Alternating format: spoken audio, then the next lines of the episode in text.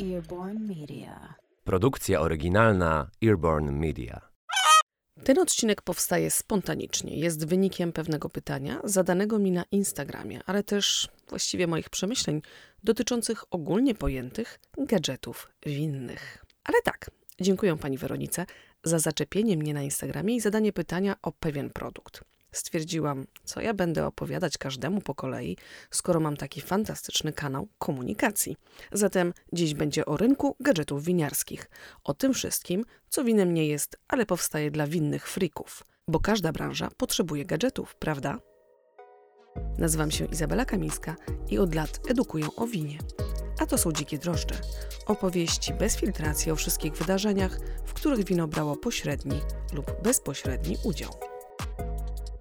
No więc co oprócz wina potrzebuje winomaniak, winny freak, zagorzały winopijca? Otwieracz. No to jest oczywiście podstawa. Kieliszki, to wiadomo, nawet odcinek o nich zrobiłam. Dekantery. Trochę o nich mówiłam, w sumie są bardzo przydatne.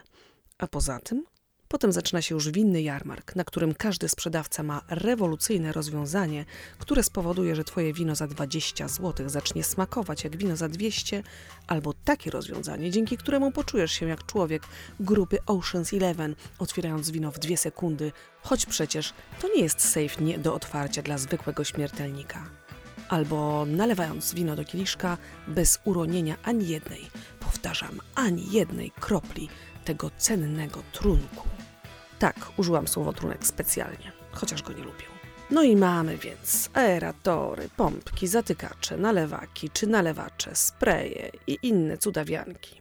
Wrzuciłam wszystko do jednego worka, ale już wyciągam z niego po kolei jak święty Mikołaj, który przyszedł do was w tym roku wcześniej, ale tak naprawdę ubrany jest nie na czerwono, tylko na zielono, jak Grinch. I z nim raczej świąt nie będzie. Będzie za to moje marudzenie. Zacznijmy od otwieracza. Naprawdę nie potrzebujecie nic więcej niż zwykły trybuszon kelnerski. I nie, to nie jest tak, że otwieracz ludzik, czyli ten, co tak podnosi rączki, jest łatwiejszy w obsłudze. Naprawdę nie jest. A jak wam się złamie korek, to już w ogóle jesteście bez wyjścia. Trybuszon somelierski wymaga pięciu butelek ćwiczeń. Potem już jesteście profesjonalistami i profesjonalistkami. Koniec tematu. Są też otwieracze elektryczne. Naprawdę, jeśli macie obie ręce, otwieracz elektryczny nie jest Wam potrzebny. Miałam, bo dostałam, kiedy byłam właścicielką wine baru. Nazywał się Bardo, był całkiem popularny. Był częścią słynnego cudu nad Wisłą w Warszawie. No więc wytrzymał nam w barze jakiś tydzień. Pracownicy chętnie go używali, bo taki prosty. Popsuł się i musieli przerzucić się na zwykły. I wiecie co? Nie tęsknili za tamtym, bo nie ma nic lepszego niż prosta dźwignia. Zaufajcie mi. Szkło dzisiaj pominę, bo szkło jest ważne i już o tym mówiłam. Bez wątpienia każdy winopijca doceni dobre kieliszki. Nalewacze albo nalewaki.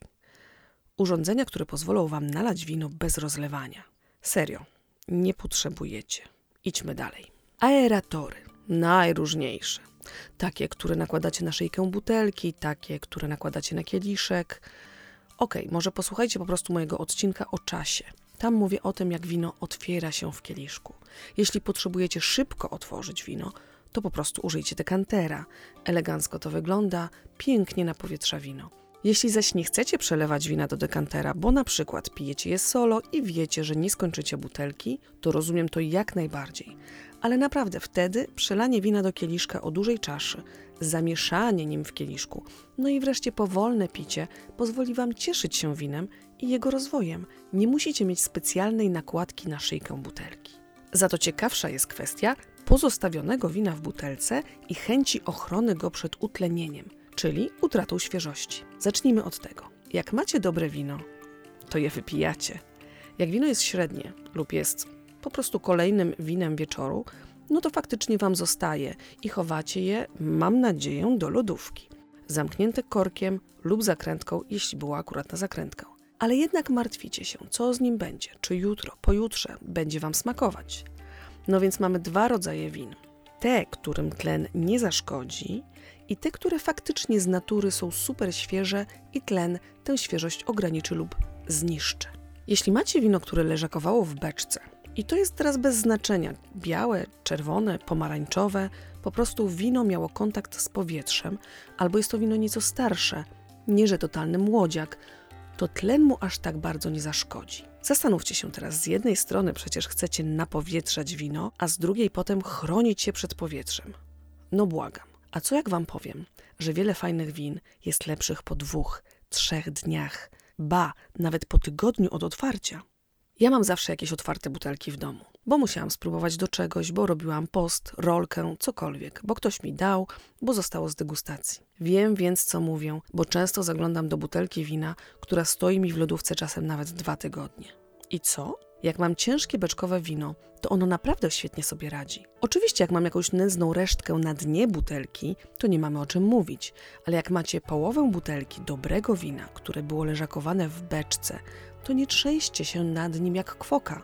Co innego wina świeże, na przykład nowozelandzkie Sauvignon Blanc, takie wiecie, żyleta, świeżość, tropiki, no to wtedy faktycznie powietrze to wino zniszczy. To są wina do wypicia. Wtedy możecie użyć pompki do wina, następnie specjalnego zamknięcia i liczyć na to, że kiedy otworzycie je za kilka dni, będzie tak samo świeże jak w dniu otwarcia. Ale rozumiecie, to działa na specyficzne wina.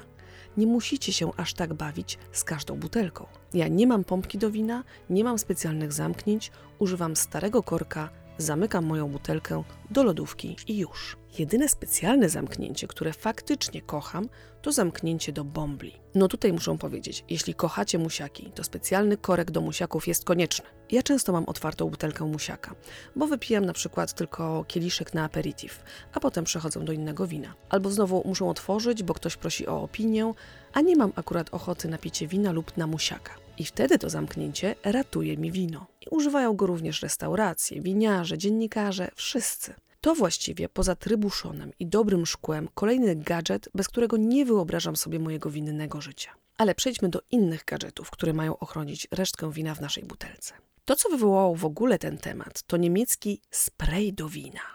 O nim właśnie napisała do mnie na Instagramie Weronika, pytając, co ja o tym myślę.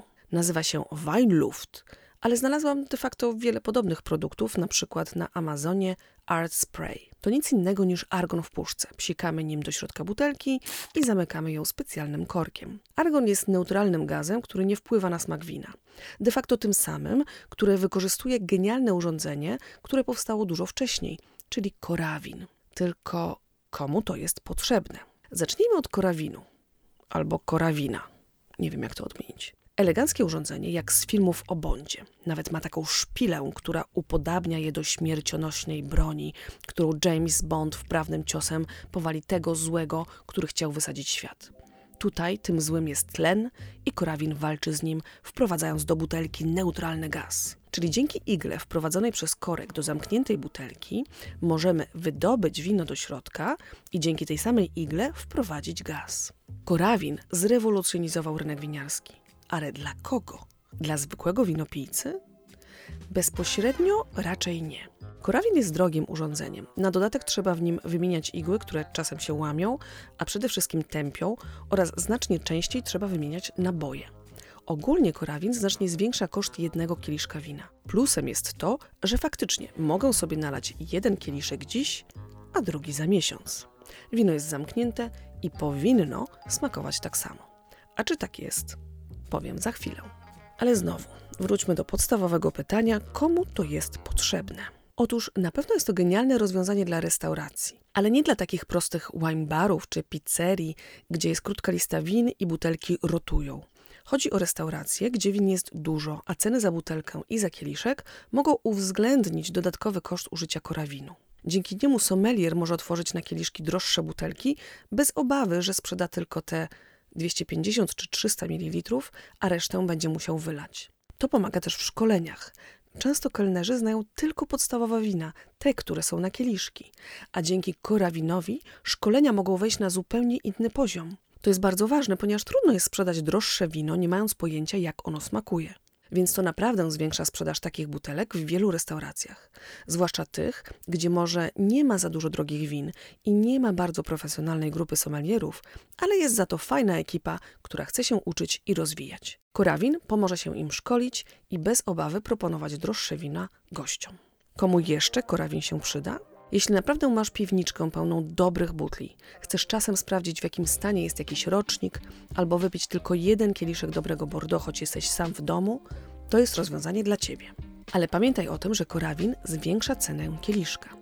Jeden nabój starcza na około 15 kieliszków, a kosztuje około 50 zł, czyli 3 zł ekstra na kieliszku. 15 zł ekstra na butelce. Jeśli więc masz butelkę za 50 zł, to zdecydowanie nie używaj na niej korawinu, bo to się po prostu nie opłaca. No więc do celów bardziej domowych powstały zapewne te sprytne spreje. Art Spray kosztuje 18 dolarów i podobno starcza do 40 butelek i chroni wino od 7 do 30 dni. No tak, to jest bardzo ogólna informacja, bo może starcza na 40 butelek, jak z każdej wypije się po kieliszku i pewnie też chroni dłużej, jak butelka jest prawie pełna.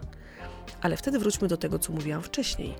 Naprawdę nie jesteśmy w stanie wypić butelki w ciągu kilku dni, a jeśli jesteśmy, to ona raczej da sobie radę. I mówią to pijąc świetne Chenin które otworzyłam trzy dni temu. Zostało mi w butelce dosłownie wina na jeden kieliszek i jest ono w doskonałym stanie. Bez specjalnych zamknięć. Korek w środek i lodówka. A wino cudne dziś. Nawet bardziej mi smakuje niż te kilka dni temu. No to teraz czas na prywatną opowieść, bo i odcinek jest trochę inny niż większość. Korawin również uratował życie, a może właściwie bardziej kieszeń mi. A przede wszystkim Justyna, która mi go pożyczyła, bo sam Korawin jako marka nie była moim sponsorem, kiedy przygotowywałam się do egzaminu SET Diploma, czyli najwyższego poziomu kończącego Międzynarodową Londyńską Szkołę Wina. Musiałam zdegustować i to wielokrotnie setki butelek. Wielokrotnie, bo do tych samych butelek wracałam, kiedy przygotowywałam się do różnych tematów i robiłam sobie przekrojowe degustacje tematyczne. Takie wiecie, że raz butelka była mi potrzebna w temacie Shiraza z całego świata ogólnie, a innym razem Shiraza z Australii, a jeszcze innym razem, kiedy robiłam porównanie tylko dwóch stylistyk na przykład. No to przecież nie mogłam mieć czterech butelek tego samego wina, razy kilkaset etykiet, które musiałam do egzaminów spróbować. Za to miałam korabin. I tak nalewałam trochę wina, próbowałam, odstawiałam i wracałam do niego, kiedy znów mi było potrzebne. Czasem to było po tygodniu, czasem po miesiącu, a czasem nawet po trzech. A na sam koniec, już po ostatnim egzaminie, a każdy z nich zaliczyłam i to za pierwszym razem, więc dziękuję Justynie i w sumie Korawinowi również oraz każdemu importerowi, który mnie wspierał i osobom, które się ze mną uczyły, a również mężowi, który to wszystko przez rok znosił. No więc po ostatnim egzaminie zrobiłam imprezę, na której wystawiłam wszystkie butelki, w których było więcej niż dwa kieliszki wina. Po roku tych butelek już nie było setki, ale było dokładnie 93. Tak więc zrobiłam imprezę z 93 butelkami wina. Każdy mógł otwierać co zechciał i częstować innych. Sprawdzaliśmy w jakim stanie były wina. Większość faktycznie w bardzo dobrym, choć ważne jest to, że po pierwsze, im mniej wina w butelce, tym jednak gorzej znosi traktowanie korawinem. Więc jeśli już jest ostatni kieliszek, to lepiej jak najszybciej skończyć, czy to w restauracji, czy w domu. A druga rzecz, to jednak miesiąc, dwa, trzy są ok, ale wiele butelek, które otworzyłam w pierwszym miesiącu nauki, po roku były po prostu w bardzo zmęczonym stanie. Część jednak wylewaliśmy. Pamiętajcie też, że oczywiście trzymałam tak długo tylko te butelki, które w ogóle uważałam, że dłużej zniosą, czyli nie lekkie, świeże wina, a raczej te, które miały więcej alkoholu, struktury, tanin i beczki. No i co tu mówić, to była dobra impreza. Nie używaliśmy żadnych specjalnych nalewaków, żadnych napowietrzaczy, korkociąg, kieliszek i już. Więc teraz wy decydujecie. Tak naprawdę to, że ja jakiegoś gadżetu nie potrzebuję, nie oznacza, że wy nie możecie czuć potrzeby zakupienia go. I odwrotnie, mi korawin był potrzebny. Czy przyda się i wam? Jeśli macie restaurację lub przygotowujecie się do egzaminu, na pewno tak. A jeśli nie, to mam nadzieję, że macie po prostu piękną piwniczkę z perełkami.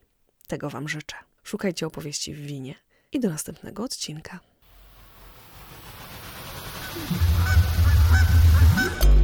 Earborn Media.